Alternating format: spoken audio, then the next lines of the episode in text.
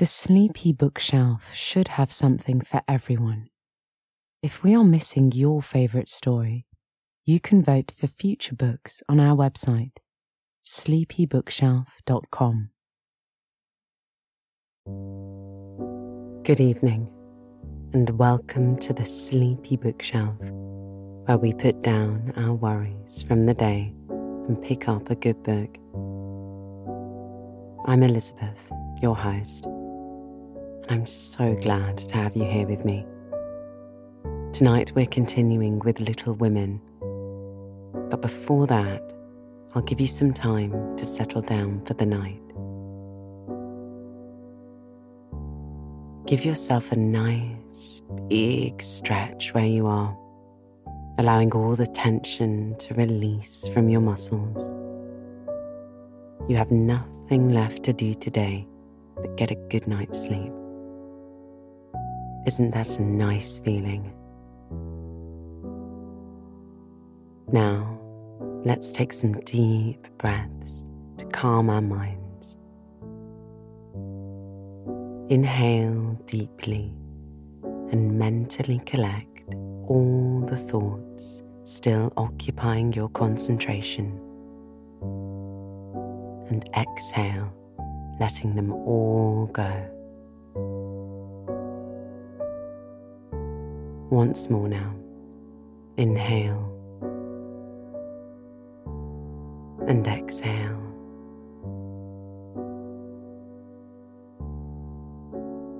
Keep breathing steadily as we recap on our last episode.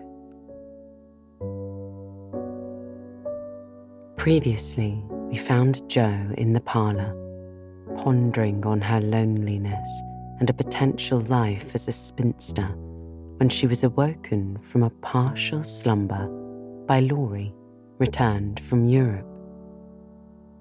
He broke the news that he and Amy had got married while they had been abroad. The Carrolls were extending their trip and didn't think it proper to let Amy go home alone with Mister Lawrence and Laurie, so they married in a simple ceremony to make it official. Joe was surprised, but ultimately happy for the two, as Laurie seemed completely smitten, and he promised to love Joe always as a sister. Amy then appeared with the rest of the family who had been waylaid at Meg's, and they all settled into a frenzied catch-up, and with happiness all around. After dinner, Joe was alone in the passageway once again, feeling despondent, when a knock at the door came. She opened it to find her dear friend, Mister Bhaer. He had come, just as he had promised. She did not hide her joy, and welcomed him in to join the jolly gathering. They had a wonderful evening, and Joe could feel something special about Mister Bhaer's presence. When everyone departed, he asked if he may visit again soon, as he had business in town, to which the Marches heartily agreed. And that's where we pick back up tonight, with the March family together again, and the newlyweds adjusting to being home. So just try to relax and continue to breathe deeply, as I turn to the next pages of Little Women.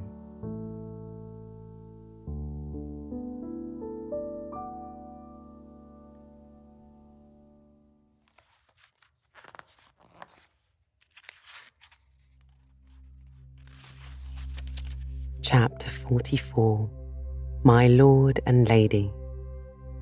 Please, Madame Mother, could you lend me my wife for half an hour? The luggage has come and I've been making hay of Amy's Paris finery, trying to find some things I want, said Laurie, coming in the next day to find Missus Lawrence sitting in her mother's lap, as if being made the baby again. Certainly. Go, dear. I forgot you have any home but this. and Missus March pressed the white hand that wore the wedding ring, as if asking pardon for her maternal covetousness. I shouldn't have come over if I could have helped it, but I can't get on without my little woman any more than a weathercock can without the wind, suggested Joe as he paused for a simile. Jo had grown quite her own saucy self again since Teddy came home. Exactly, for Amy keeps me pointing due west most of the time, with only an occasional whiffle round to the south, and I haven't had an easterly spell since I was married. Don't know anything about the north, but I'm altogether salubrious and balmy. Hey, my lady. Lovely weather so far. I don't know how long it will last, but I'm not afraid of storms, for I'm learning how to sail my ship. Come home, dear, and I'll find your boot jack. I suppose that's what you're rummaging after among my things. Men are so helpless, mother, said Amy, with a matronly air which delighted her husband. What are you going to do with yourselves after you get settled? Asked Joe, buttoning Amy's cloak as she used to button her pinafores. We have our plans. We don't mean to say much about them yet because we are such very new brooms, but we don't intend to be idle. I'm going into business with a devotion that shall delight Grandfather and prove to him that I'm not spoiled. I need something of the sort to keep me steady. I'm tired of dawdling and mean to work like a man. And Amy, what is she going to do? Asked Missus March, well pleased at Laurie's decision and the energy with which she spoke.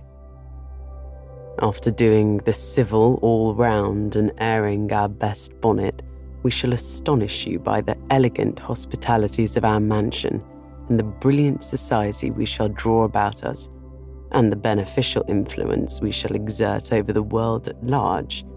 That's about it, isn't it, Madame Recamier? Asked Laurie, with a quizzical look at Amy. Time will show. Come away, impertinence, and don't shock my family by calling me names before their faces, answered Amy, resolving that there should be a home with a good wife in it before she set up a salon as a queen of society. How happy those children seem together, observed Mister March, finding it difficult to become absorbed in his Aristotle after the young couple had gone. Yes, and I think it will last. Now, Laurie, don't be too fastidious and worldly-minded. If they love one another, it doesn't matter a particle how old they are, nor how poor. Women never should marry for money. Amy caught herself up short as the words escaped her and looked at her husband, who replied with malicious gravity. Certainly not, though you do hear charming girls say that they intend to do sometimes. If my memory serves me, you once thought it your duty to make a rich match. That accounts, perhaps, for your marrying for a good-for-nothing like me. Oh, my dearest boy, don't, don't say that. I forgot you were rich when I said yes. I'd have married you if you hadn't a penny, and I sometimes wish you were poor, that I might show how much I love you. And Amy, who was very dignified in public and very fond in private, gave convincing proofs of the truth of her words. You don't really think I'm such a mercenary creature as I tried to be once, do you? It would break my heart if you didn't believe that I'd gladly pull in the same boat with you, even if you had to get your living by rowing on the lake. Am I an idiot and a brute? How could I think so when you refused a richer man for me? And won't let me give you half I want to now, when I have the right. Girls do it every day, poor things, and are taught to think it's their only salvation. But you had better lessons, though I trembled for you at one time. I was not disappointed, for the daughter was true to the mother's teaching. I told Mama so yesterday. She looked as glad and grateful as if I'd given her a cheque for a million to be spent in charity. You're not listening to my moral remarks, Missus Lawrence. And Laurie paused, for Amy's eyes had an absent look, though fixed upon his face. Yes, I am, and admiring the mole in your chin at the same time. I don't wish to make you vain, but I must confess that I'm prouder of my handsome husband than all of his money. Don't laugh, but your nose is such a comfort to me. And Amy softly caressed the well-cut feature with artistic satisfaction. Laurie had received many compliments in his life, but never one that suited him better, as he plainly showed, though he did laugh at his wife's peculiar tastes, while she said slowly, May I ask you a question, dear? Of course you may. Shall you care if Joe does marry Mister Bhaer? Oh, that's the trouble, is it? I thought that there was something in the dimple that didn't quite suit you.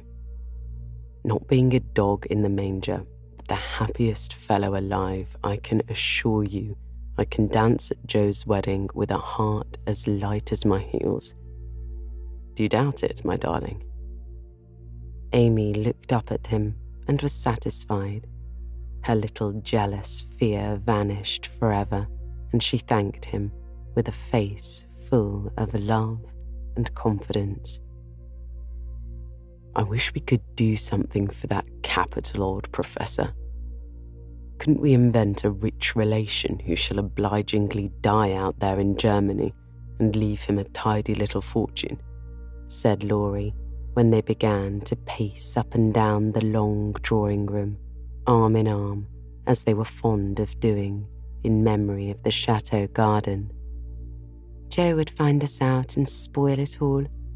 She's very proud of him, just as he is, and said yesterday that she thought poverty was a beautiful thing. Bless her dear heart. She won't think so when she has a literary husband and a dozen little professors and professorins to support. We won't interfere now, but watch our chance and do them a good turn in spite of themselves. I owe Joe for part of my education, and she believes in people paying their honest debts, so I'll get round her in that way. How delightful it is to be able to help others, isn't it? That was always one of my dreams, to have the power of giving freely. And thanks to you, the dream has come true. Ah, we'll do quantities of good, won't we? There's one sort of poverty that I particularly like to help. Out-and-out beggars get taken care of, but gentle folks fare badly because they won't ask, and people don't dare to offer charity. Yet there are thousands of ways of helping them, if one only knows how to do it so delicately that it does not offend. Because it takes a gentleman to do it, added the other member of the Domestic Admiration Society. Thank you. I'm afraid I don't deserve that pretty compliment, but I was going to say that while I was dawdling about abroad, I saw a good many talented young fellows making all sorts of sacrifices and enduring real hardships that they might realize their dreams. Splendid fellows, some of them, working like heroes, poor and friendless, but so full of courage, patience and ambition that I was ashamed of myself and longed to give them a right good lift. Those are people whom it's a satisfaction to help, for if they've got genius, it's an honour to be allowed to serve them, and not let it be lost or delayed for want of fuel to keep the pot boiling. If they haven't, it's a pleasure to comfort the poor souls and keep them from despair when they at last find it out. Yes, indeed. And there's another class who can't ask and who suffer in silence. I know something of it, for I belonged to it before you made a princess of me, as the king does the beggar maid in the old story. Ambitious girls have a hard time, Laurie, and often have to see youth, health, and precious opportunities go by, just for want of a little help at the right minute. People have been very kind to me, and whenever I see girls struggling along, as we used to do, I want to put out my hand and help them, as I was helped. And so you shall, like an angel as you are, said Laurie, resolving with a glow of philanthropic zeal to found and endow an institution for the express benefit of young women with artistic tendencies. Rich people have no right to sit down and enjoy themselves, or let their money accumulate for others to waste. It's not half so sensible to have legacies when one dies as it is to use the money wisely while alive and enjoy making one's fellow creatures happy with it. We'll have a good time ourselves and add in extra relish to our own pleasure by giving other people a generous taste. Will you be a little Dorcas, going about emptying a big basket of comforts and filling it up with good deeds? With all my heart, if you will be a brave Saint Martin, stopping as you ride gallantly through the world to share your cloak with the beggar. It's a bargain, and we shall get the best of it. So the young pair shook hands upon it, and then paced happily on again, feeling that their pleasant home was more home-like because they had hoped to brighten other homes, believing that their own feet would walk more uprightly along the flowery path before them if they smoothed rough ways for other feet, and feeling that their hearts were more closely knit together by a love which could tenderly remember those less blessed than they. Chapter forty-five. Daisy and Demi. I cannot feel that I have done my duty as a humble historian of the March family without devoting at least one chapter to the two most precious and important members of it. Daisy and Demi had now arrived at years of discretion, for in this fast age, babies of three or four assert their rights, and get them too, which is more than many of their elders do. If there ever were a pair of twins in danger of being utterly spoilt by adoration, it was these prattling Brooks. Of course, they were the most remarkable children ever born, as will be shown when I mention that they walked at eight months, talked fluently at twelve months, and at two years they took their places at table and behaved with a propriety which charmed all beholders. At three, Daisy demanded a needle and actually made a bag with four stitches in it. She likewise set up housekeeping in the sideboard and managed a microscopic cooking stove with a skill that brought tears of pride to Hannah's eyes, while Demi learned his letters with his grandfather, who invented a new mode of teaching the alphabet by forming letters with his arms and legs, thus uniting gymnastics for head and heels. The boy early developed a mechanical genius which delighted his father and distracted his mother, for he tried to imitate every machine he saw and kept the nursery in a chaotic condition with his sewing machine, a mysterious structure of string, chairs, clothespins, and spools for wheels to go wound and wound. also a basket hung over the back of a chair, in which he vainly tried to hoist his too confiding sister, who, with feminine devotion, allowed her little head to be bumped till rescued, when the young inventor indignantly remarked, "Why, Mamma, that's my elevator, and I'm trying to pull her up." Though utterly unlike in character, the twins got on remarkably well together, and seldom quarrelled more than thrice a day. Of course, Demi tyrannised over Daisy and gallantly defended her from every other aggressor, while Daisy made a galley slave of herself and adored her brother as the one perfect being in the world. A rosy, chubby, sunshiny little soul was Daisy, who found her way to everybody's heart and nestled there. One of the captivating children who seemed to be made to kiss and cuddle, adorned and adored like a little goddess, and produced for general approval on all festive occasions. Her small virtues were so sweet that she would have been quite angelic if a few small naughtinesses had not kept her delightfully human. It was all fair weather in her world, and every morning she scrambled up to the window in her little nightgown to look out and say, no matter whether it rained or shone, "Oh, pretty day. Oh, pretty day."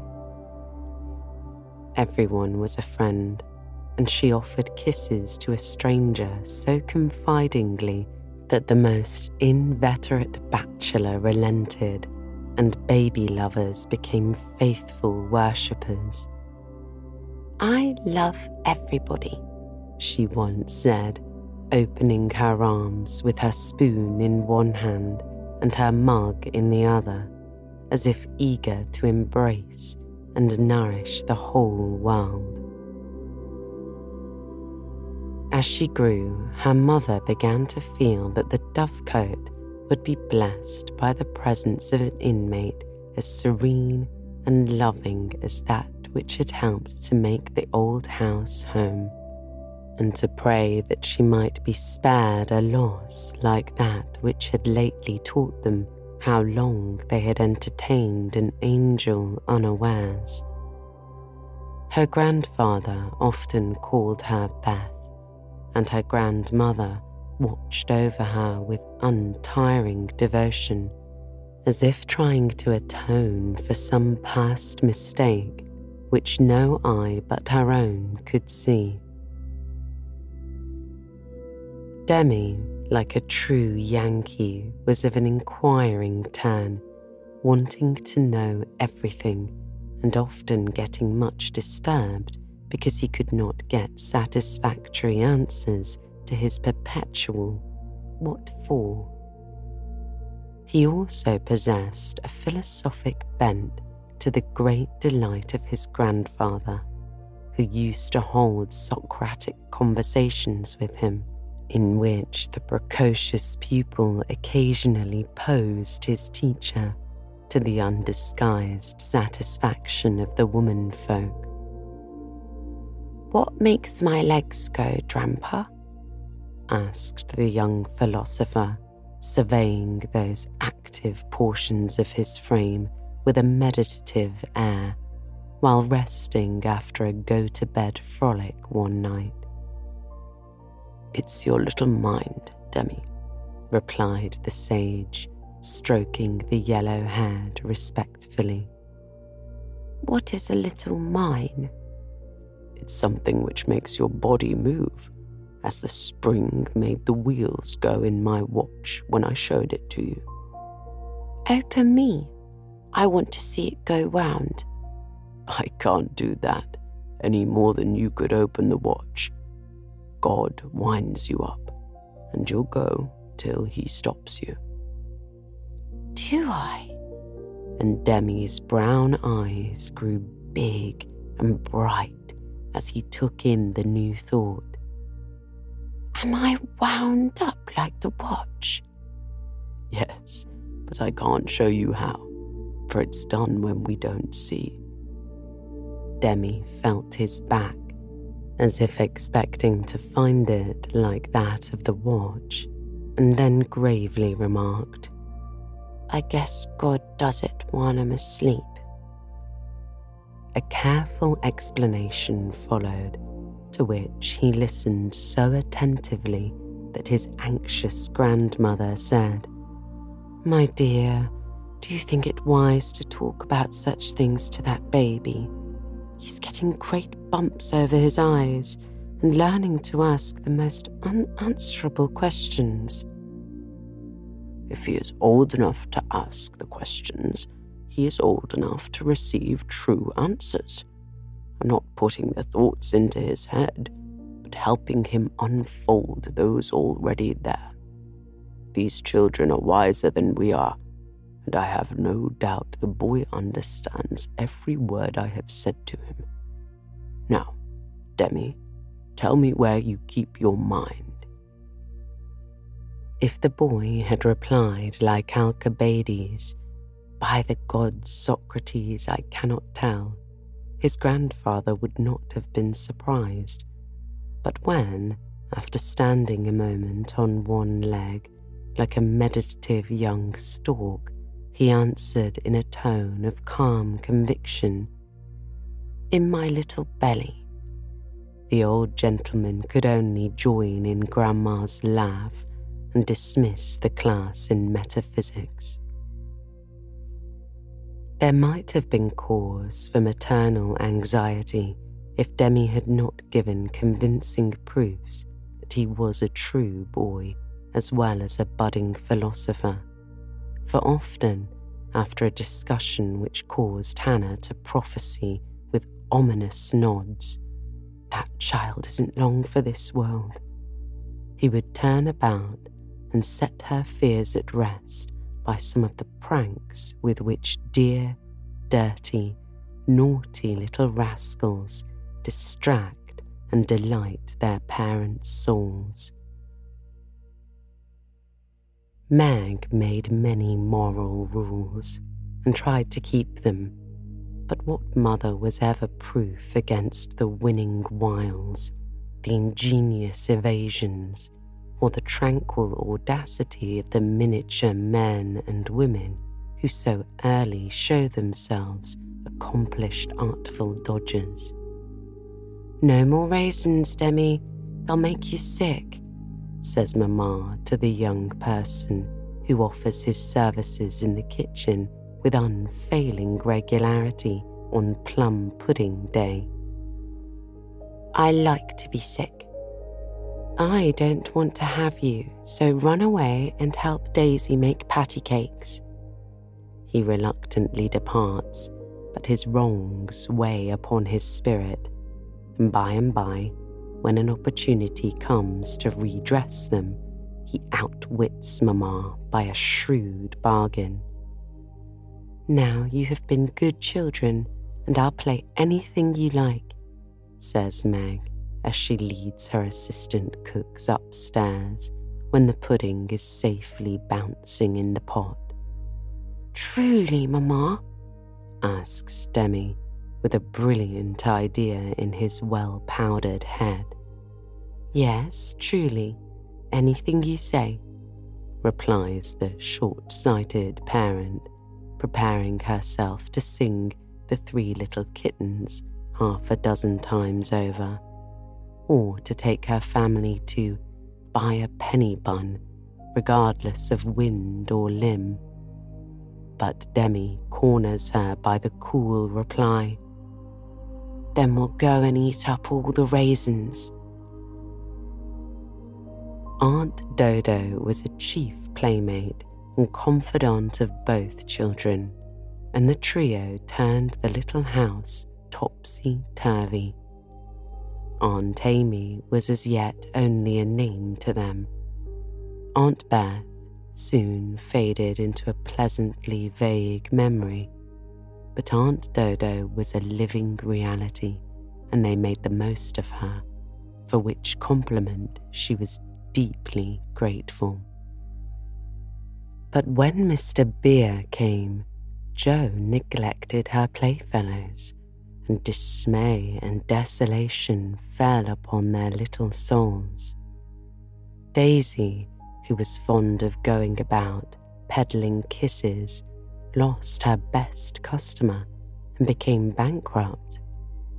Demi, with infantile penetration, soon discovered that Dodo liked to play with the bear man better than she did him.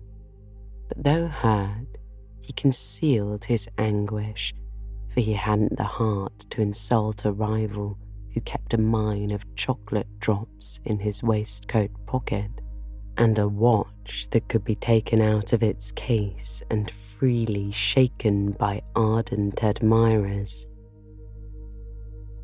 Some persons might have considered these pleasing liberties as bribes, but Demi didn't see them in that light, and continued to patronize the bear man with pensive affability, while Daisy bestowed her small affections upon him at the third call, and considered his shoulder her throne, his arm her refuge, his gifts treasures surpassing worth.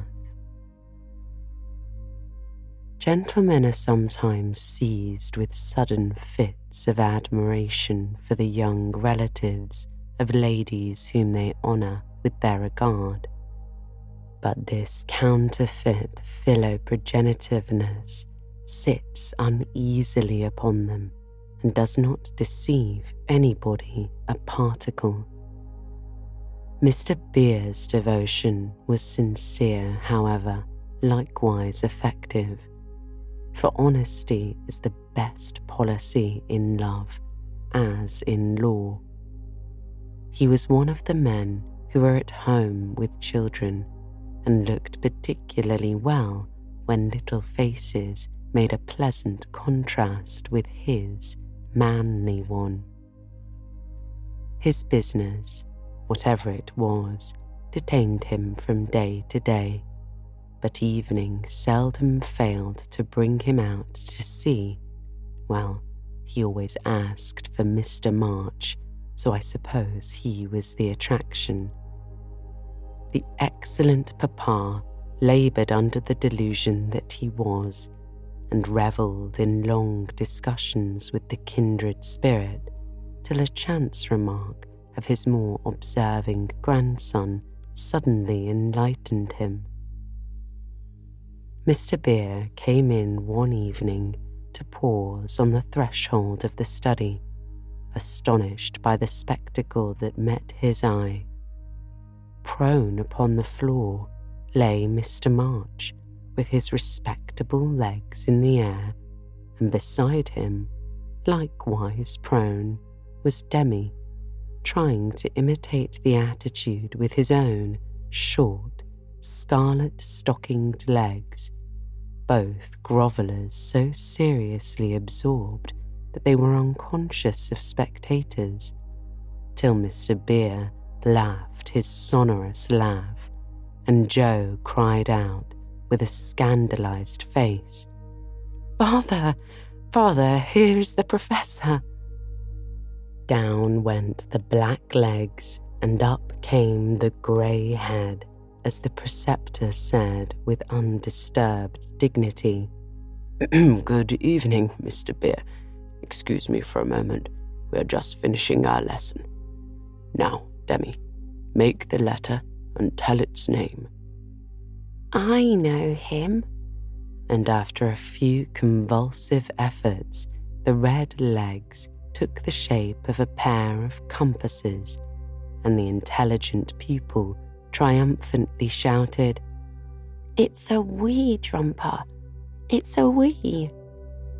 "He's a born weller," laughed Joe, as her parent gathered himself up and her nephew tried to stand on his head as the only mode of expressing his satisfaction that school was over.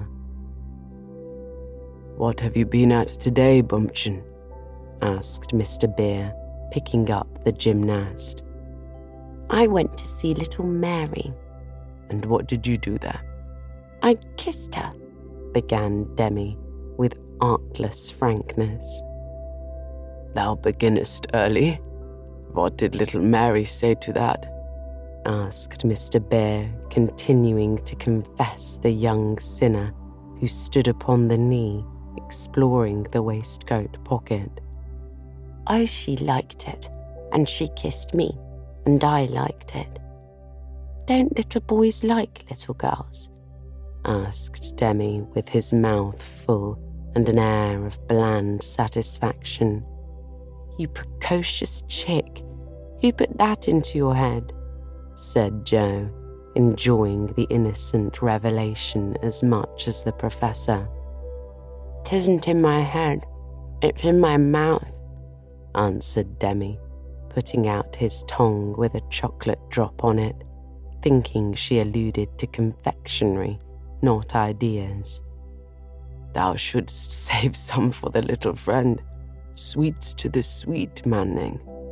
And Mister Bhaer offered Joe some, with a look that made her wonder if chocolate was not the nectar drunk by the gods. Demi also saw the smile, was impressed by it, and artlessly inquired, "Do great boys like great girls too, Professor?" Like young Washington, Mister Bhaer couldn't tell a lie, so he gave the somewhat vague reply that he believed they did sometimes, in a tone that made Mister March put down his clothes brush, glance at Joe's retiring face, and then sink into his chair, looking as if the precocious chick had put an idea into his head that was both sweet and sour. Why Dodo, when she caught him in the china closet half an hour afterward, nearly squeezed the breath out of his little body with a tender embrace, instead of shaking him for being there, and why she followed up this novel performance by the unexpected gift of a big slice of bread and jelly, remained one of the problems over which Demi puzzled his small wits and was forced to leave unsolved forever.